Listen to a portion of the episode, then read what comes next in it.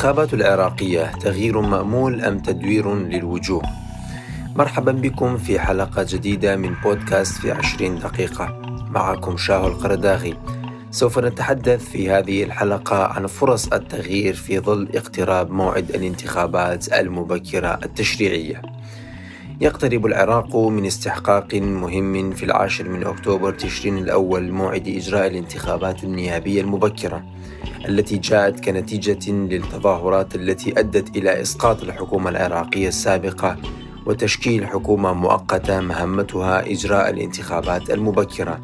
كخطوة لتجنب الانهيار واستجابة لإرادة المتظاهرين الذين طالبوا بتغيير شامل وتغيير كافة السلطات الرئيسية في ظل الأزمات والمشاكل التي يعاني منها البلاد.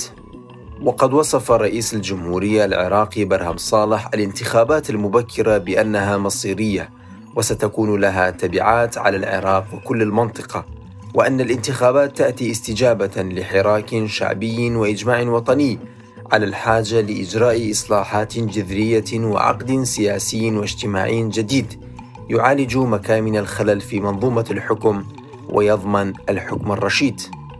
وبحسب المفوضية العليا المستقلة للانتخابات العراقية فقد وصل عدد التحالفات المشاركة في الانتخابات إلى 21 تحالف والأحزاب إلى 109 حزب. وعدد المرشحين بلغ 3249 حيث يتنافسون على 329 مقعدا في البرلمان العراقي. وبحسب معلومات المفوضية العليا للانتخابات فإن منظمة الأمم المتحدة وعدت حتى الآن بإيفاد 130 من مراقبيها إلى العراق لمراقبة عملية التصويت في الانتخابات المبكرة. ووعد الاتحاد الأوروبي بإيفاد 100 من مراقبيه لمراقبة العملية كذلك تم توجيه الدعوة إلى 51 دولة وللجامعة العربية و25 منظمة لإيفاد المراقبين لمراقبة العملية التي سوف يشارك فيها أكثر من 25 مليون مواطن عراقي للإدلاء بأصواتهم والتعبير عن آرائهم في الانتخابات القادمة. وقال رئيس الوزراء العراقي مصطفى الكاظمي في تغريدة له على موقع تويتر أنه لم يتبقى أمام الشعب العراقي سوى أيام قليلة ليرسم بنفسه مستقبله بمشاركة واسعة في الانتخابات واختيار الأصلح. كما وأردف قائلا لا تثقوا بمتسلق يطلق وعودا وهمية بتعيينات وقطع الأراضي ويشتري الأصوات ولا تستمعوا إلى من يهدد ويتوعد ويخلط الأوراق أبعدوهم بأصواتكم في الانتخابات حرة ونزيهة في محاولة واضحة من رئيس الوزراء إلى قطع الطريق أمام الأحزاب والتيارات والشخصيات السياسية التي تستغل موارد الدولة وتريد خداع المواطنين بخدمات مؤقتة لكسب أصواتهم والتأثير على آرائهم في الانتخابات القادمة. كما ويؤكد الكثير من المسؤولين وقادة الأحزاب والكتل السياسية بأن الانتخابات هو الطريقة والوسيلة الوحيدة للتغيير لدى الشعب العراقي في محاولة منهم لدفع المواطنين إلى المشاركة الواسعة في الانتخابات تجنبا لوقوع المقاطعة الواسعة الذي سوف يؤدي إلى إحراج كبير لقادة الكتل والأحزاب السياسية في العراق أمام المجتمع الدولي. وحول هذا الموضوع تحدثنا مع الكاتب والمحلل السياسي صالح الحمداني. وسألناه عن توقعاته بحصول تغيير جوهري في الخارطة السياسية العراقية بعد الانتخابات المبكرة القادمة. الخارطة السياسية بعد الانتخابات أتوقع أنه ما راح تكون مختلفة جدا عن ما موجود. بعض الكتل راح تفقد جزء من أوزانها لصالح الكتل الأخرى. ولكن التوجه العام للكتل آه، سواء السنية أو الكردية أو الشيعية راح يبقى آه، متشابه. آه، هناك تعويل على صعود الكثير من المستقلين ولكن اللي نسمع بالكواليس الآن أنه أكو تحركات باتجاه استمالة هؤلاء المستقلين لصالح كتل جديدة موجودة. آه، ستوجد وإضافة إلى آه، يعني استمالتهم لصالح كتل آه، كبيرة موجودة في الترشيح ومن الكتل الكبيرة قسم من عندها أو الغنية على الأقل. هناك رجال أعمال كثيرين مرشحين بالانتخابات. يعتقد أن هؤلاء سيشترون قسم من هؤلاء المرشحين أو يشترون ولائهم في سبيل تشكيل كتل جديدة مدعومة بالمال السياسي لدى هؤلاء التجار أو الأغنياء أو رجال الأعمال.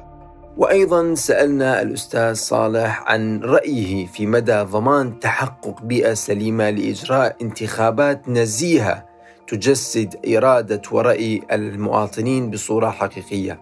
قال لنا: بيئة الانتخابات عموما هي بيئة آه، غير صالحة، آه، هناك خوف كثير آه، داخل الشارع العراقي. يمكن نقسمه إلى خوفين، أكو خوف المواطن الناخب وهناك خوف المرشح. المواطن الناخب ما مأمن أنه صوته آه، راح آه، يروح بالاتجاه اللي هو مصوت له. آه، كل الناس حسب ما نشوف عندهم اعتقاد بأنه هناك تلاعب ما سيحصل بالانتخابات سواء في المحطات الانتخابية أو بالنهاية بنهاية تجميع الأصوات وطريقة توزيعها. وهناك أيضا نوع آخر من الخوف وعدم توفر الأمن الانتخابي بالنسبة للمرشحين، الكثير من المرشحين آه، تمارس عليهم ضغوطات وإغراءات بطريقة أو بأخرى حسب ما نسمع. آه، منها أنه يسحبون من الانتخابات مقابل مناصب معينة. ضغوطات باتجاه آخر قد تكون يعني باتجاه تهديدهم حتى آه، أو الضغط عليهم بأنه هم ما يقدرون يمارسون دعايتهم الانتخابية بصورة آه، صحيحة ما يقدرون يلتقون بالناس بصورة جيدة. قادتهم السياسيين أكو محافظات معينة ممنوع دخول بعض القادة السياسيين إلها بالتجربة وليس بالقوانين أو بالمنع الصريح. وأخيرا سألناه عن الواجب الذي يقع على عاتق المواطنين تجاه هذه العملية وخاصة أن الكثيرين ينظرون إليها كطريقة وحيدة للتغيير في العراق في الوقت الحالي. المواطن حتى يغير ويريد يشارك بالانتخابات ويغير ماكو أمامه سوى إنه هو يرشح الناس أو يصوت للناس أو المرشحين اللي هو يعني يملك الحد الأدنى من الاقتناع بهم وبمدى آه، فائدتهم لتمثيله آه، في آه، الحكومة أو في تمثيله بالبرلمان ما عند ما ماكو سبيل آخر سوى أنه أنت تختار عفوا الشخص الملائم لتصوراتك. هذا مرة يجي يكون من عشيرتك ومرة يكون ابن منطقتك ومرة يكون أنت تعرفه ومرة يكون أنت معجب به بس في جميع الأحوال آه، هو ما يملك المواطن اللي يريد يشارك ويغير من عن طريق المشاركة بالانتخابات سوى أنه يختار الناس اللي ينظر لهم أنهم كفاء لتمثيله ولتمثيل محافظته في بغداد أو في آه، البرلمان آه، بشكل عام. وعلى النطاق الدولي أكدت الممثلة الأممية جنين بلاسخارد دعم الانتخابات العراقية على نطاق واسع حيث قالت أن الحكومة جادة في إجراء الانتخابات بموعدها وأن الانتخابات خطوة مهمة والأهم ما بعد الانتخابات وتشكيل الحكومة وأن المفوضية تجري عمليات وخطوات كثيرة من أجل الحد من التزوير. كما أكدت بلاسخارت أن الترهيب والتهديد أمران غير مقبولان وأن هذه الانتخابات للعراقيين وبقيادة العراقيين وبمساعدة الأمم المتحدة كما خاطبت بلاسخارت العراقيين مباشرة بأن عند صناديق الانتخابات ستكون لديكم فرصة لجعل صوتكم مسموعا وأطلقت بعثة الأمم المتحدة وسما على شبكات التواصل الاجتماعي تحت عنوان ننتخب للعراق لحث المواطنين العراقيين على المشاركة الواسعة في الانتخابات المقبلة. وعلى الرغم من المحاولات الداخلية والدولية لحث المواطنين واقناعهم بالمشاركة في الانتخابات إلا أن الكثير من العراقيين يرون أن الانتخابات القادمة لن تكون مختلفا عن سابقاتها وخاصة في ظل انتشار السلاح في المدن العراقية وأيضا استخدام المال السياسي للتأثير على إرادة الناخبين كما وأن الكثير من الأطراف التي تحمل أذرع مسلحة تحاول مجددا الحصول على مقاعد برلمانية لإعطاء غطاء شرعي وقانوني لنشاطاتها الغير شرعية والغير قانونية. كما فشلت أيضا السلطات العراقية في منع الأحزاب السياسية التي تمتلك أذرع مسلحة والميليشيات في خوض الانتخابات وهذا ما يؤثر على مصداقية الانتخابات وأيضا لا يوفر المنافسة الحقيقية والفرص الحقيقية للمنافسة بين جميع الأطراف. وخاصة أن الأطراف المستقلة لا تمتلك المال والسلاح حتى تؤثر على الناخبين بينما الطرف الآخر يستخدم كل الأدوات وأيضا الموارد الحكومية للتأثير على إرادة الناخبين. وبخصوص هذا الأمر تحدثنا مع الكاتب والصحفي العراقي عمر الجنابي لنعرف عن سبب وجود هذه النظرة التشاؤمية من قبل شريحة واسعة من العراقيين تجاه الانتخابات القادمة. حيث أكد لنا قائلا. هناك فقدان أمل وليس فقط النظرة التشاؤمية، التشاؤم قد يكون لحظي لكن هناك قناعة لدى كثير من العراقيين وخصوصا آه، النخب من المجتمع العراقي الذين نختلط بهم ونواجههم ونقرأ لهم. آه، هناك آه، فقدان أمل بهذا النظام. ربما ليس من الوقت الراهن لكن هذا بسبب تراكمات السنوات السابقة بسبب تراكمات الحكومات السابقة بسبب هيكلية النظام الحالي بسبب تغول الميليشيات في جسد الدولة بسبب دخول الميليشيات في الانتخابات بسبب آه، آه، اعتماد المجتمع الدولي ل آه، صنفها ذات ذات ذات المجتمع أو ذات الجهات صنفت على أنها منظمات إرهابية دولية والآن يريدون تسليمها مقدرات العراق عبر صناديق الاقتراع. وعبر الدم العملية الديمقراطية. وهذا يؤكد على على أن هناك آه، آه، لعبة مستمرة بمقدرات وحياة وكل آه، تفاصيل المجتمع العراقي. الطبيعي جدا أن هناك مقاطعة للانتخابات. الانتخابات السابقة لم تتجاوز نسبة المشاركه فيها 17% وتم تزويرها. وهذه الانتخابات أيضا لن تكون أفضل من سابقتها. آه، شاهدنا ما حصل في تظاهرات تشرين وشهدنا آه، عدم محاسبة قتلة المتظاهرين والآن كذلك آه، نسأل أين المغيبين ولماذا لا يعود النازحين ولماذا هناك 13 منطقة في المناطق التي كان يسيطر عليها داعش ما زالت منزوعة السكان وتسيطر عليها الميليشيات المسلحة المرتبطة بالدولة العراقية. وهذا هذا هذه مجموعة تراكمات ومجموعة تفاصيل متعلقة أيضا بالفساد متعلقة بالتدخل الدولي والإقليمي متعلقة بعدم وجود قرار عراقي. كل هذه تراكمات آلت إلى أن تكون هناك آه، مقاطعة آه، حتمية لهذه الانتخابات. والآن الحكومة تعرض مبالغ مالية لمن آه، يستلم بطاقته الانتخابية. وسألنا السيد عمر الجنابي هل هناك بديل لإجراء التغيير غير صناديق الاقتراع في العراق؟ البديل لا يصنعه المواطن العراقي. البديل لا يصنعه المواطن العراقي. لماذا؟ لأن المواطن العراقي غير مسؤول عن إدارة الدولة. هناك جهات يفترض أنه هي من تدير الدولة العراقية. وبالتالي آه، صناديق الاقتراع إذا آه، فرضت آه، فيها ذات الوجوه وذات الأحزاب وبذات الاستراتيجية الانتخابية وعملية الاقتراع وعملية فرض الميليشيات آه، داخل العملية الديمقراطية عكس وخلافا للدستور. فهذا آه، طبيعي جدا يحدث يعني كنتيجة حتمية مقاطعة لهذه الانتخابات وعدم آه، اهتمام شعبي لهذه الانتخابات وعدم التعويل كثيرا على هذه الانتخابات.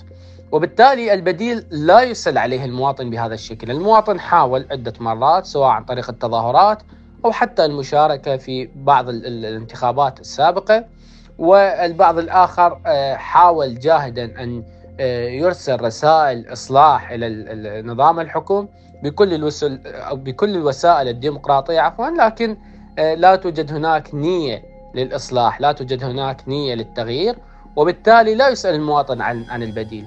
البديل يسأل عنه النظام أو يرحل أركان النظام يرحلون جميعهم والإتيان بنظام وطني ديمقراطي حقيقي يؤمن بعدم تزوير الانتخابات يؤمن بعدم وجود قوى سلاح تهيمن على آه، الدولة العراقية وعدم وجود تدخل إقليمي ودولي بصلب إدارة الدولة العراقية. وهذا سيولد وسيخلق جو من الارتياح الشعبي وسيكون هناك بديل طبيعي جدا للوضع المزري الحالي. هناك فساد مالي وإداري وقتل ومغيبين ومهجرين ونازحين ومغتربين وتفاصيل كثيرة لا لا تخفى على جميع المتابعين للشأن العراقي.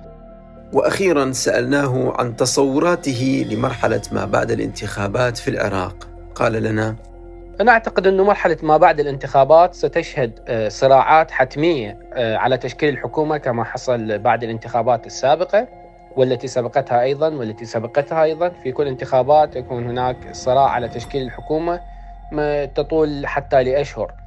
كذلك نحن مقبلون على انسحاب القوات الأمريكية وقد يتكرر سيناريو مشابه لما حصل في أفغانستان حيث آه، العراق تهيمن على شارعه ميليشيات مسلحة. وهذه الميليشيات آه، متغولة في جسد الدولة العراقية ولها مؤسسة رسمية ولها دعم إقليمي. وبالتالي الجميع يتهيأ لهذه الفرصة للهيمنة بشكل كامل على الوضع العراقي.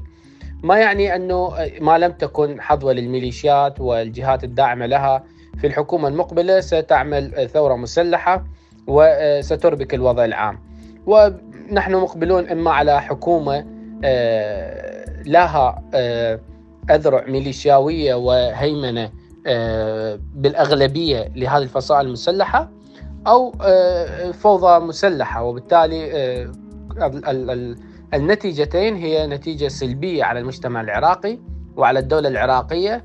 وصراحة أنا من المتشائمين بالمرحلة المقبلة على اعتبار أنه العراق لابد أن يحدث فيه تغيير ويتم إخراج الميليشيات أقلها من العمل السياسي والأمني وبالتالي تحييدها حتى إنهائها على مراحل يعني مقبلة. لكن آه، في ظل الوضع الراهن أعتقد أنه مرحلة ما بعد الانتخابات ستكون ولادة عسيرة لحكومة آه، ضعيفة أو حكومة ميليشياوية بشكل شبه كامل. ويبدو أن العراقيين لا زالوا يتذكرون التجربة السيئة للانتخابات العراقية في عام 2018 الذي سادها الكثير من التلاعب والتزوير وتسبب في ظهور حكومة ضعيفة عاجزة عن الاستجابة لإرادة العراقيين. وهذا الأمر يبدو أنه سبب رئيسي في وجود التباين لدى العراقيين حول جدوى المشاركة أو خيار المقاطعة في التعامل مع العملية الانتخابية القادمة. ولكن يبقى العراقيون يحلمون بعملية انتخابية ناجحة قادرة على تجسيد إرادة العراقيين وأن تؤدي إلى تكوين حكومة ناجحة وقوية تستطيع إدارة البلاد وأخذها إلى بر الأمان بصورة ناجحة. هذا كان كل ما لدينا في حلقة هذا الأسبوع من بودكاست في عشرين دقيقة من إعداد وتقديم شاهو القرداغي شكرا لكم لحسن الاستماع وإلى اللقاء.